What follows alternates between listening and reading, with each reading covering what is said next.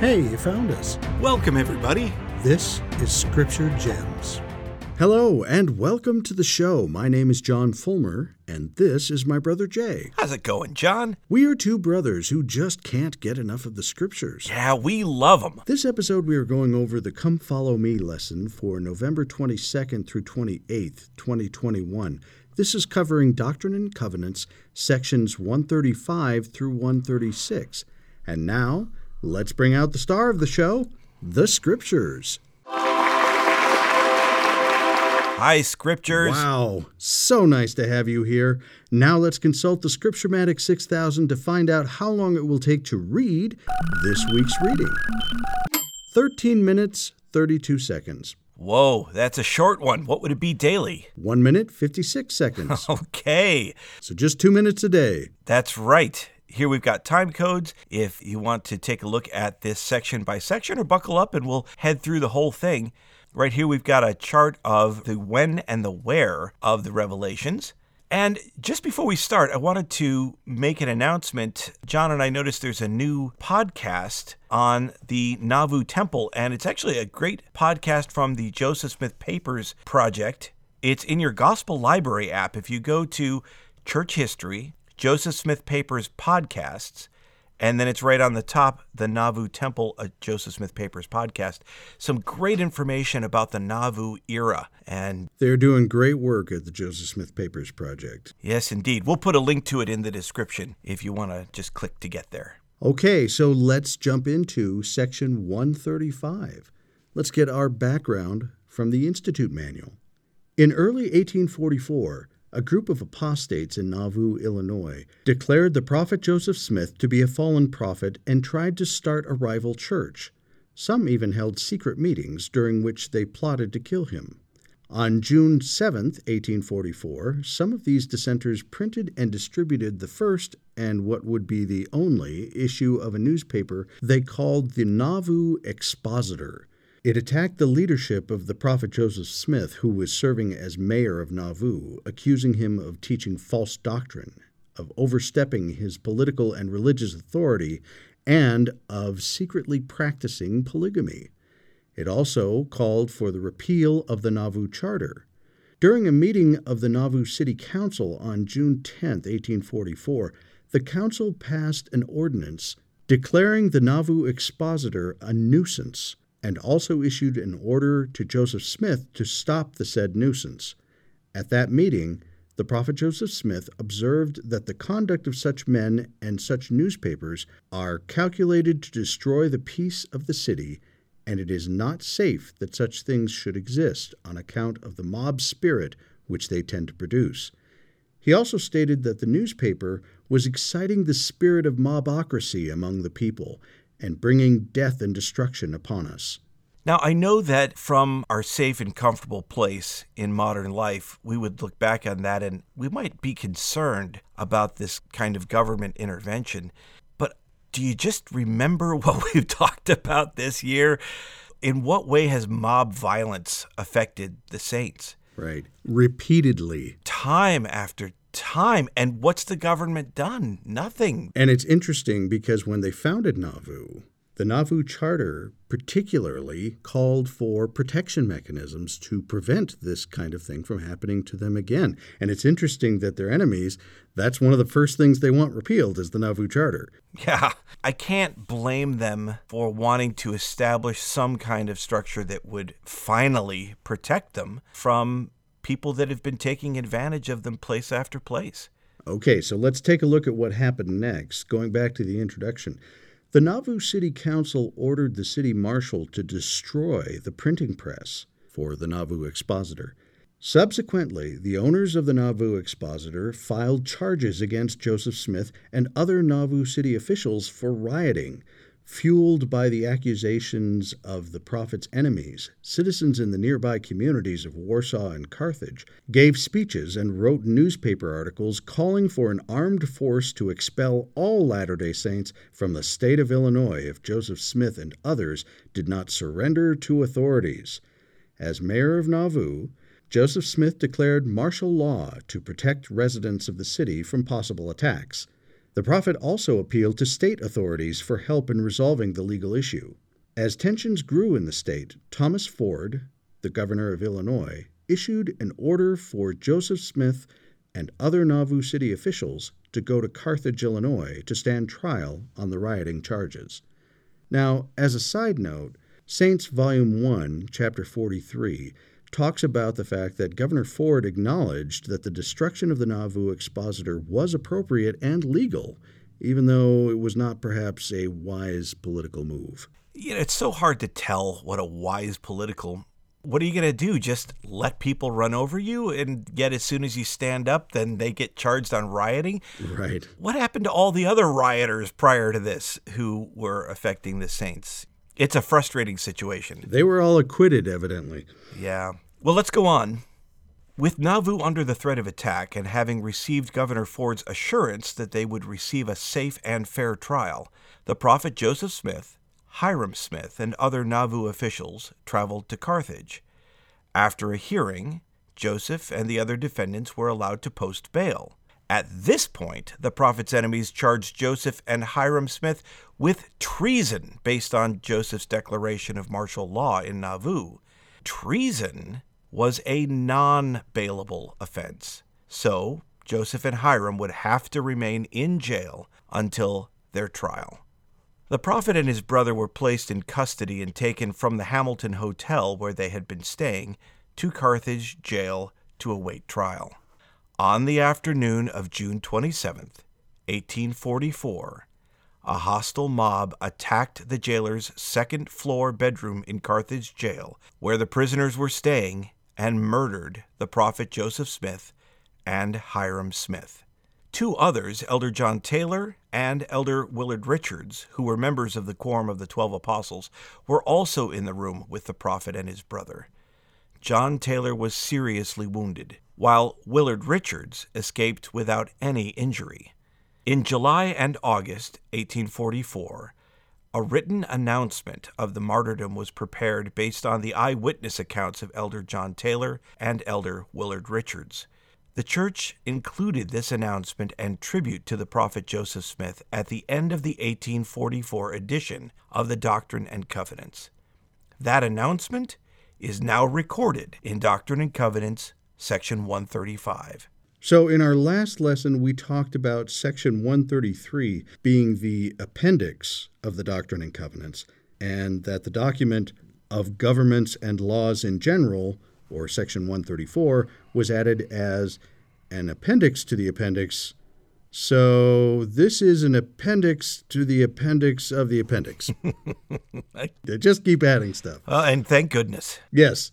So much has been written about this event, and we won't take time to go through the many, many details we know about it. But for a much more detailed account, we strongly recommend Saints Volume 1, Chapter 44, and or the Institute Manual Church History in the Fullness of Times, Chapter 22. Also, don't forget Revelations in Context, Remembering the Martyrdom. Those are great resources. But let's jump into the section. Section 135, let's start in verse 1. To seal the testimony of this book and the Book of Mormon, we announce the martyrdom of Joseph Smith the prophet and Hyrum Smith the patriarch. They were shot in Carthage jail on the 27th of June, 1844, about 5 o'clock p.m., by an armed mob painted black of from 150 to 200 persons. Hyrum was shot first and fell calmly, exclaiming, I am a dead man. Joseph leaped from the window and was shot dead in the attempt exclaiming, O Lord my God. They were both shot after they were dead in a brutal manner, and both received four balls. John Taylor and Willard Richards, two of the twelve, were the only persons in the room at the time. The former was wounded in a savage manner with four balls, but has since recovered. The latter, through the providence of God, escaped without even a hole in his robe. Joseph Smith, the prophet and seer of the Lord, has done more, save Jesus only, for the salvation of men in this world than any other man that ever lived in it. In the short space of twenty years, he has brought forth the Book of Mormon, which he translated by the gift and power of God. And he has been the means of publishing it on two continents, has sent the fullness of the everlasting gospel, which it contained, to the four quarters of the earth, has brought forth the revelations and commandments which compose this book of Doctrine and Covenants, and many other wise documents and instructions for the benefit of the children of men, gathered many thousands of Latter day Saints, founded a great city, and left a fame and name that cannot be slain. He lived great, and he died great in the eyes of God and his people, and, like most of the Lord's anointed in ancient times, has sealed his mission and his works with his own blood. And so has his brother Hyrum. In life they were not divided, and in death they were not separated. That is an amazing tribute and certainly deserved. From the Institute Manual, we have this edition from President Gordon B. Hinckley. This comes from April 2005 General Conference, where he says, quote, during the brief 38 and one half years of his life, there came through him an incomparable outpouring of knowledge, gifts, and doctrine. Looked at objectively, there is nothing to compare with it. Subjectively, it is the substance of the personal testimony of millions of Latter day Saints across the earth. Amen to that. I'm particularly moved by the last line about Hyrum. In life they were not divided, and in death they were not separated. The Institute Manual also has a quote from the Improvement era in August of 1918. This is from President Heber J. Grant. He says this There is no better example of an older brother's love than that exhibited in the life of Hyrum Smith for the prophet Joseph Smith. They were as united and as affectionate and as loving as mortal men could be. There was no place for jealousy in the heart of Hyrum Smith. No mortal man could have been more loyal, more true, more faithful in life or in death than was Hyrum Smith to the prophet of the living God. Such a great tribute. Such great men. Going back to the section, verse 4 When Joseph went to Carthage to deliver himself up to the pretended requirements of the law, two or three days previous to his assassination, he said, I am going like a lamb to the slaughter, but I am calm as a summer's morning. I have a conscience void of offense towards God and towards all men. I shall die innocent, and it shall yet be said of me, He was murdered in cold blood. Now, in the Come Follow Me manual, in the Family Home Evening Ideas section, they have a wonderful video that is put together from a conference talk from Elder Jeffrey R. Holland. This is from October 2009, a wonderful talk called Safety for the Soul. It really is. This is a video that they continue to play at the Carthage Visitors Center, and it summarizes this section of the Revelation a little too well. Oh, yes. And so we're going to let him continue the story. When Joseph Smith and his brother Hyrum started for Carthage, to face what they knew would be an imminent martyrdom, Hyrum read these words of comfort to the heart of his brother Thou hast been faithful. Wherefore, thou shalt be made strong, even unto the sitting down in the place with which I have prepared in the mansions of my Father. A few short verses from the 12th chapter of Ether in the Book of Mormon. Before closing the book, Hyrum turned down the corner of the page from which he had read, marking it as part of the everlasting testimony for which these two brothers were about to die. I hold in my hand that book the very copy from which Hyrum read. The same corner of the page turned down, still visible. Later, when actually incarcerated in the jail, Joseph the prophet bore a powerful testimony of the divine authenticity of the Book of Mormon. Shortly thereafter, pistol and ball would take the lives of these two testators. In this, their greatest and last hour of need, I ask you, would these men blaspheme before God by continuing to fix their lives, their honor, and their own search for eternal salvation on a book and by implication a church and a ministry they had fictitiously created out of whole cloth. Never mind that their wives are about to be widows and their children fatherless. Never mind that their little band of followers will yet be houseless, homeless, and friendless, and that their children will leave footprints of blood across frozen rivers and an untamed prairie floor.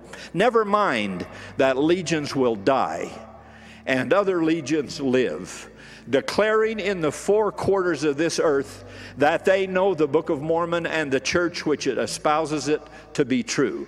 Disregard all of that and tell me whether in this hour of death these two men would enter the presence of their eternal judge, quoting from and finding solace in a book which, if not the very word of God, would brand them as impostors and charlatans until the end of time. They would not do that. They were willing to die rather than deny the divine origin and the eternal truthfulness of the Book of Mormon. The Book of Mormon is true and was given to bring happiness and hope to the faithful in the travail of the last days. Brothers and sisters, God always provides safety for the soul. And with the Book of Mormon, He has again done that in our time. Remember this declaration by Jesus Himself Whoso treasureth up my word shall not be deceived. And in the last days, neither your heart nor your faith will fail you. Of this I earnestly testify in the name of Jesus Christ. Amen.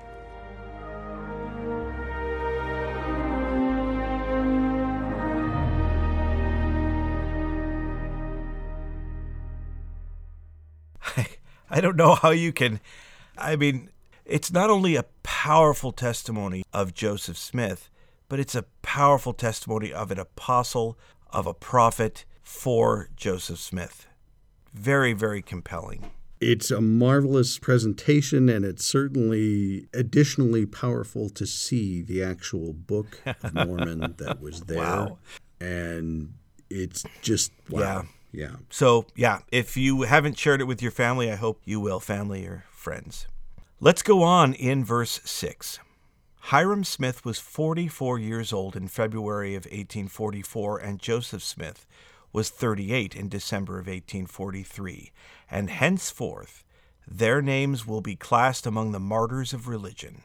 And the reader in every nation will be reminded that the Book of Mormon and this book of Doctrine and Covenants of the Church cost the best blood of the 19th century to bring them forth for the salvation of a ruined world. Wow. So, as we consider that statement, ask yourself, discuss with family and friends, in what ways do these books, the Book of Mormon and the Doctrine and Covenants, help bring about the salvation of the world? We've talked about a lot of ways in the years that we've covered Book of Mormon and Doctrine and Covenants, but it's a great time to reflect back on the legacy that these books have given to the world. And what a legacy.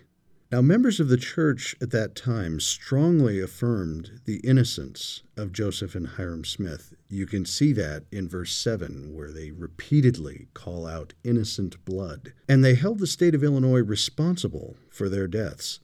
There's a case to be made there, as Governor Thomas was made aware of the threat to their lives in advance and ignored it. You can look at that in Saints Volume 1. As a side bit of trivia, it might be interesting to know that William W. Phelps's original lyrics to the hymn Praise to the Man read a little differently than they do today. The second verse originally read, Long shall his blood, which was shed by assassins, stain Illinois, while the earth lauds his fame. You can see that in the Times and Seasons, August 1st, 1844. Now, in 1927, President Heber J. Grant initiated a good neighbor policy, which sought to remove any suggestion in church literature, sermons, and ordinances that would suggest seeking vengeance on the United States or its citizens, particularly for the assassination of Joseph Smith. As a result, Stain, Illinois was changed to Plead unto Heaven, which is how it reads now. Oh, that's a great bit of trivia if you're interested in a singing of the original version, check out YouTube. There's a few different performances of the original Praise to the Man, and you might enjoy those. Now, we've read some powerful testimonies, we've heard powerful testimonies. How do we, or those around us, obtain a testimony of the prophet Joseph Smith? For this, Let's turn to Elder Neil L. Andersen. This is included in the Institute manual. It was originally found in the October 2014 General Conference. And he says this Joseph Smith is the prophet of the Restoration. His spiritual work began with the appearance of the Father and the Son, followed by numerous heavenly visitations. He was the instrument in God's hands in bringing forth sacred scripture, lost doctrine, and the restoration of the priesthood. The importance of Joseph's work requires more than intellectual consideration. It requires that we, like Joseph, ask of God. Spiritual questions deserve spiritual answers from God. Each believer needs a spiritual confirmation of the divine mission and character of the prophet Joseph Smith. This is true for every generation a testimony of the prophet Joseph Smith can come differently to each of us. It may come as you kneel in prayer, asking God to confirm that he was a true prophet. It may come as you read the prophet's account of the first vision. A testimony may distill upon your soul as you read the Book of Mormon again and again. It may come as you bear your own testimony of the prophet, or as you stand in the temple and realize that through Joseph Smith, the holy sealing power was restored to the earth. With faith and real intent, your testimony of the prophet Joseph Smith will strengthen. To the youth listening today, or reading these words in the days ahead, I give a specific challenge gain a personal witness of the prophet Joseph Smith. And in addition to what Elder Andersen has said, I would submit that it is also important to seek that witness of, say, the prophet Brigham Young, John Taylor, and the other faithful prophets, up to and certainly including Russell M. Nelson, and even those that will follow him. Our Heavenly Father will grant us the individual testimonies we seek, but we must seek them. I would testify that I don't think I've ever had an answer to my prayer come more quickly and again, this is just me, then when I ask if the current prophet is the Lord's prophet and leader of his church. That answer has never come quietly or simply for me, whereas many other answers do or take time. But that has been confirmed to me every time I've asked in no uncertain terms. And that really helps when we struggle with the events of the day. Absolutely. Well, we're finishing this section and it feels like the close of an era. We started this year following the journey of Joseph Smith as a young teen struggling to find his place with God. And now we end this section reminding ourselves of all that the Lord did through him as a mighty prophet. Verse 6 ends with From age to age shall their names go down to posterity as gems for the sanctified. Yeah, see, I see what you did there. But isn't that so amazing? Perhaps there has not been more special gems discovered in our time together than the truths restored through this treasure of a prophet. Very true.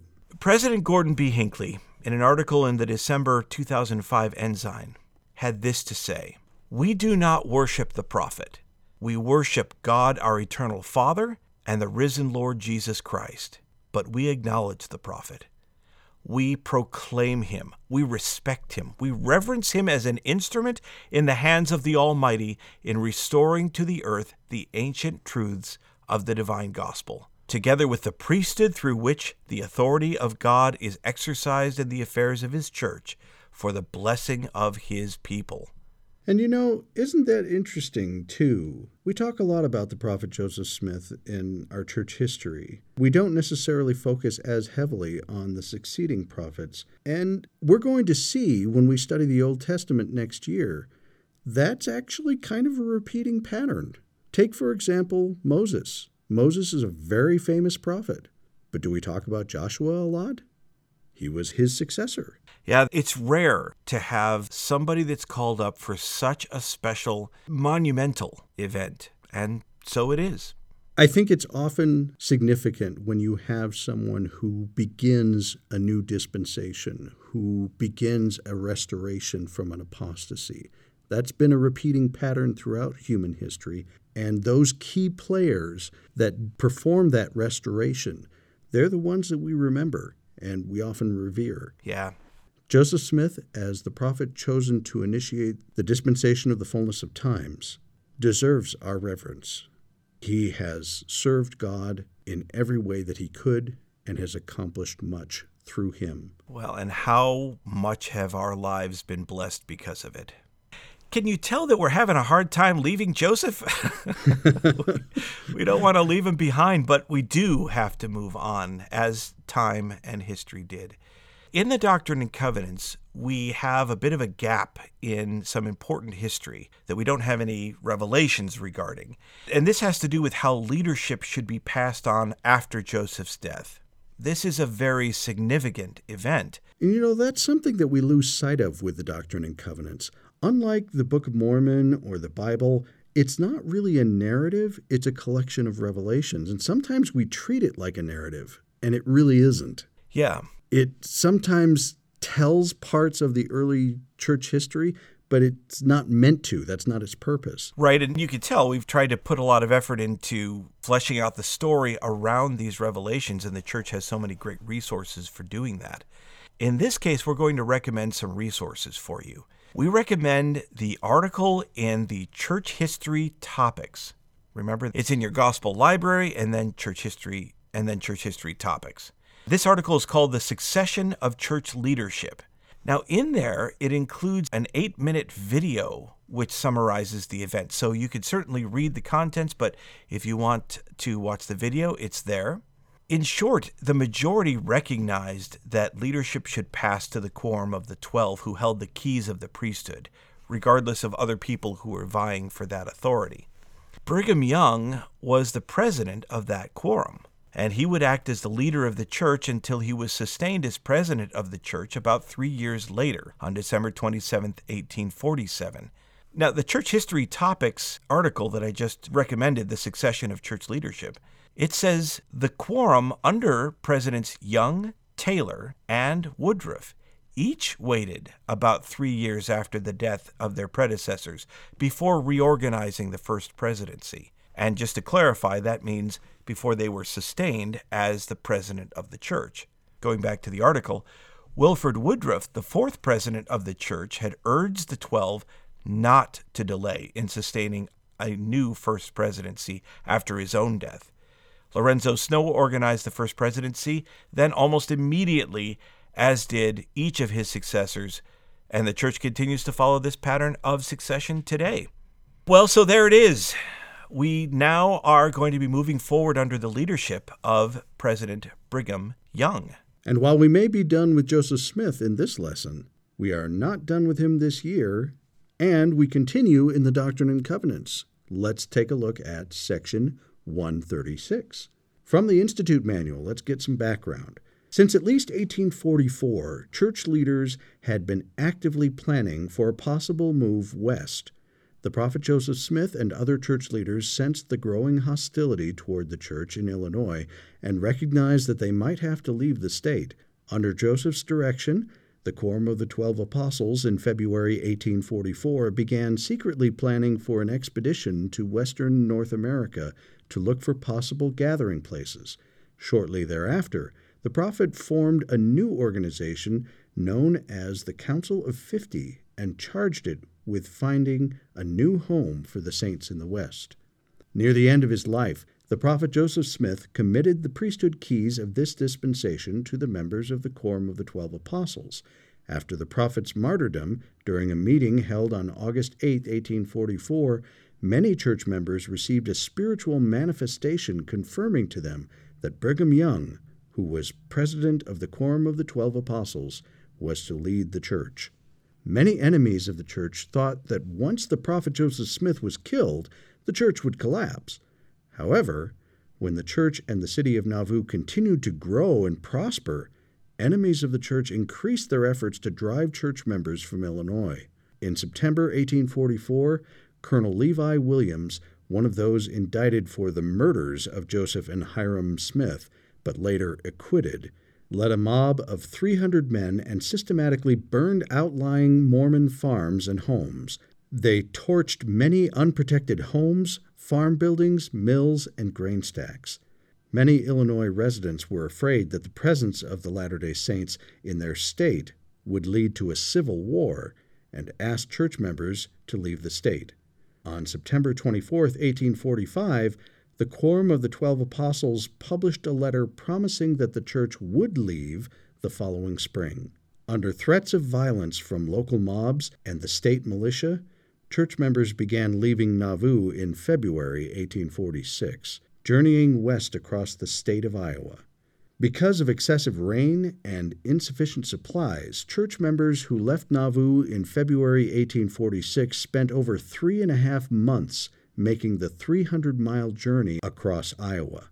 During this time, more than 500 Latter day Saint men, who became known as the Mormon Battalion, heeded the call of President Brigham Young to enlist in the United States Army to serve during the Mexican War, which had begun in May 1846. Some of the men were joined by their wives and children. Their service would earn money to help poor church members make the journey west, but many families were left without husbands and fathers for part of their westward journey. For these reasons, church leaders determined not to continue west to the Rocky Mountains until the spring of 1847 and counseled church members to stay in temporary settlements for the winter. Now, as a side note, that story never ceases to impress me. Tell me about it. The Saints were driven out of Kirtland Missouri, and now Illinois, and Joseph and Hyrum were assassinated, and the indicted assassins were all acquitted, and now they are essentially being kicked out of the country. Remember that the area now known as Utah today was actually part of Mexico until 1848. And the United States government now has the gall to ask, oh, and we need 500 of your men to enlist our army due to a skirmish we're having with Mexico that these men did heed the call, even though it caused wives and children to continue their journey unaided, is a level of sainthood and patriotism, by the way, that we should all marvel at and aspire to. Yeah. It's just incredible to me. Yeah, I think it was great wisdom, though, in Brigham Young. Well, talk about turning the other cheek. Right. That is just an amazing manifestation of that. Yeah. Back to the introduction, though. A number of settlements of saints stretched along both sides of the Missouri River. The largest settlement, Winter Quarters, was on the west side in Nebraska. It quickly became home to approximately 3,500 church members who lived in houses of logs and in dugouts of willows and dirt. Many people were inadequately sheltered from the cold weather. Diseases such as malaria, pneumonia, tuberculosis, cholera, and scurvy resulted in widespread suffering and death. More than 700 church members died that first winter. In January 1847, Brigham Young prayed for the Lord's direction regarding the emigration to the West and then dictated the inspired counsel that is recorded in Doctrine and Covenants 136. Now, this revelation didn't make it into the 1844 edition of the Doctrine and Covenants because it was received in 1847, but it would be later added in the 1876 edition by Orson Pratt under the direction of Brigham Young. Right. Well, let's jump into the revelation starting in verse 1. The word and will of the Lord concerning the camp of Israel in their journeyings to the west.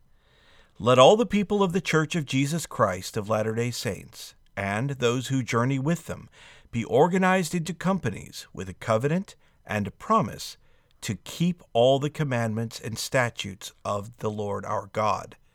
Let the companies be organized with captains of hundreds, captains of fifties, and captains of tens, with a president and his two counselors at their head under the direction of the twelve apostles. What an amazing start. Brigham Young has been acknowledged as an incredible leader by those inside and outside the church, and this revelation demonstrates the divine direction that was given to him. Now, as a side note, it's a sobering thought to me that Brigham Young was 45 when this revelation was given. And Jay and I are now both older than he was then, and he would continue to serve as the prophet for another 30 years which is the longest term of any prophet in this dispensation. Yeah. He was an amazing man. Yeah, absolutely. But back to the Revelation, verse 4 And this shall be our covenant, that we will walk in all the ordinances of the Lord. And let's skip a minute to verse 7. Let each company with their captains and presidents decide how many can go next spring then choose out a sufficient number of able bodied and expert men to take teams, seeds, and farming utensils to go as pioneers to prepare for putting in spring crops. Mm. What a great vision that whatever they're going to do, and even whatever they're going to suffer, that, like it says in verse 4, they will walk in all the ordinances of the Lord. President Thomas S. Monson in an article in the July 2016 Ensign called True to the Faith of Our Forefathers, explained how members of the church today can be pioneers. He said, To be a Latter day Saint is to be a pioneer. For the definition of a pioneer is one who goes before, to prepare or open up the way for others to follow. And to be a pioneer is to become acquainted with sacrifice. Although members of the church are no longer asked to leave their homes to make the journey to Zion, they often must leave behind old habits, long-time customs, and cherished friends. Some make the agonizing decision to leave behind family members who oppose their church membership. Latter day Saints move forward, however, praying that precious ones will yet understand and accept. The path of a pioneer is not easy, but we follow in the footsteps of the ultimate pioneer, even the Savior, who went before, showing us the way to follow. You know, we've mentioned on the show before that both of our parents had joined the church as young adults, and to date, they are the only members of the church in their respective families and ancestry. Our mother was the first to join, and she introduced the church to our father. While we may not have any Utah pioneer ancestry, as many here in Utah do, I've always considered our mother and our father to be pioneers in their own right. Thanks, President Monson. Yeah, great point. I hope you'll take an opportunity to think about the pioneers in your life. And maybe they don't go back as far as this period in church history, but who have been those people that have helped prepare the way for you to follow. An excellent exercise. Let's go back to the Revelation. Let me summarize a few things. Verse 8 Let each company bear an equal proportion in taking the poor, the widows, the fatherless, and the families of those who have gone into the army. Verse 9 Let each company prepare houses and fields for raising grain. Remember, they're essentially setting up way stations for future saints to make the journey. Verse 10 let every man use all his influence and property to remove this people. In other words, use all talents and money to make sure everyone makes it out. And if you do, verse 11, and if ye do this with a pure heart, in all faithfulness, ye shall be blessed. And you shall be blessed in your flocks, and in your herds, and in your fields, and in your houses, and in your families. Yeah.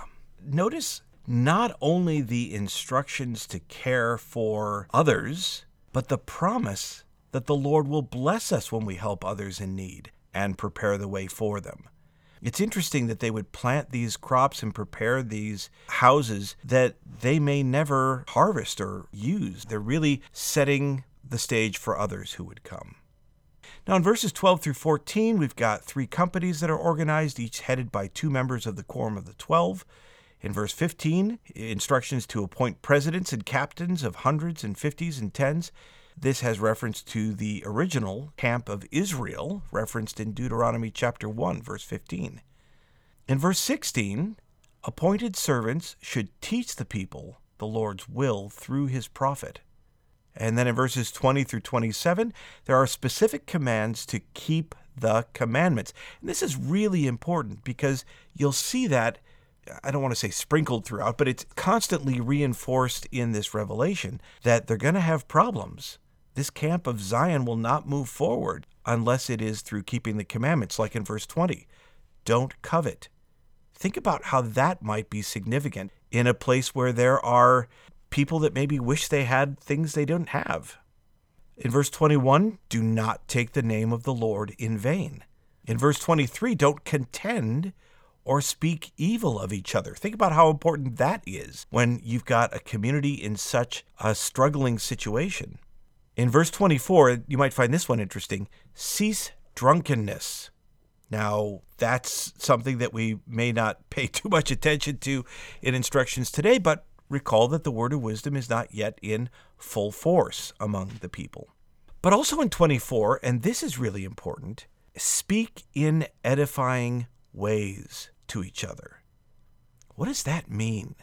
To speak in edifying ways. I know that we have different family cultures, and I don't mean this as any particular criticism of a family culture, but when I was a young married fellow, we knew a young couple at church who were constantly ridiculing one another publicly. And when I talked to them about it at one point, they said, ah, it's just how our families are. You know, we just always uh, are picking out each other and so forth. I don't know if this is connected, but their marriage didn't last very long. I think there's a really important part of this principle to build each other up. And even if it is part of your family culture to pick on each other, and I don't mean teasing in a fun, loving way, I get that. But I think there's a really important principle here in verse 24. Speak in edifying ways, in ways that lift one another. That's the nature of Zion. Well, and isn't that an example of something that President Monson was talking about earlier? That they often must leave behind old habits and customs. Yeah. Whether your family does that or not, maybe that's not the best thing for you to do. Yeah. Now, going on in 25 and 26, if you borrow something, return it. If you lose it, find it.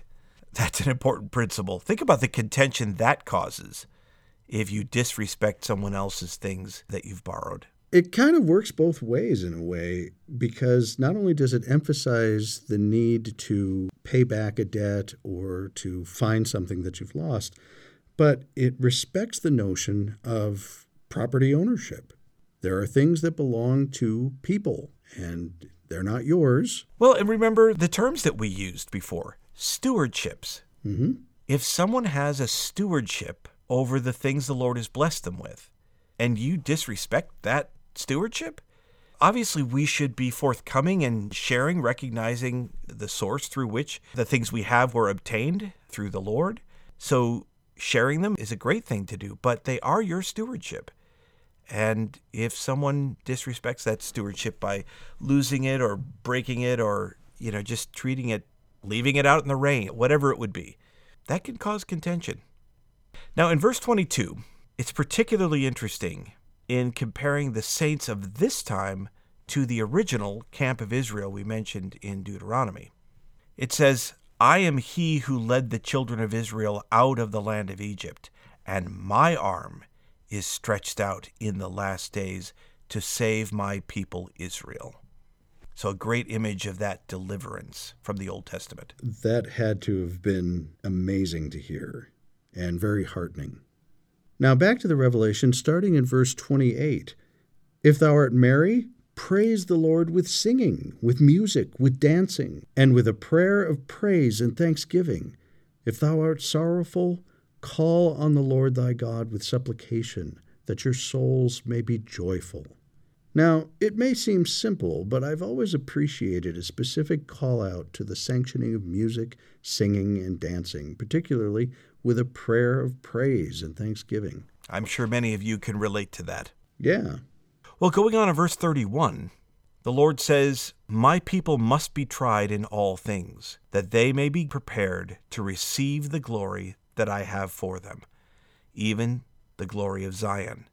And he that will not bear chastisement is not worthy of my kingdom.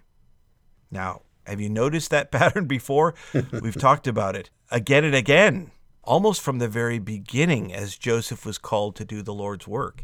Again and again, he was called to bear chastisement. There's a couple of great scriptures, one that John really likes in Hebrews 12:6. John, For whom the Lord loveth, he chasteneth.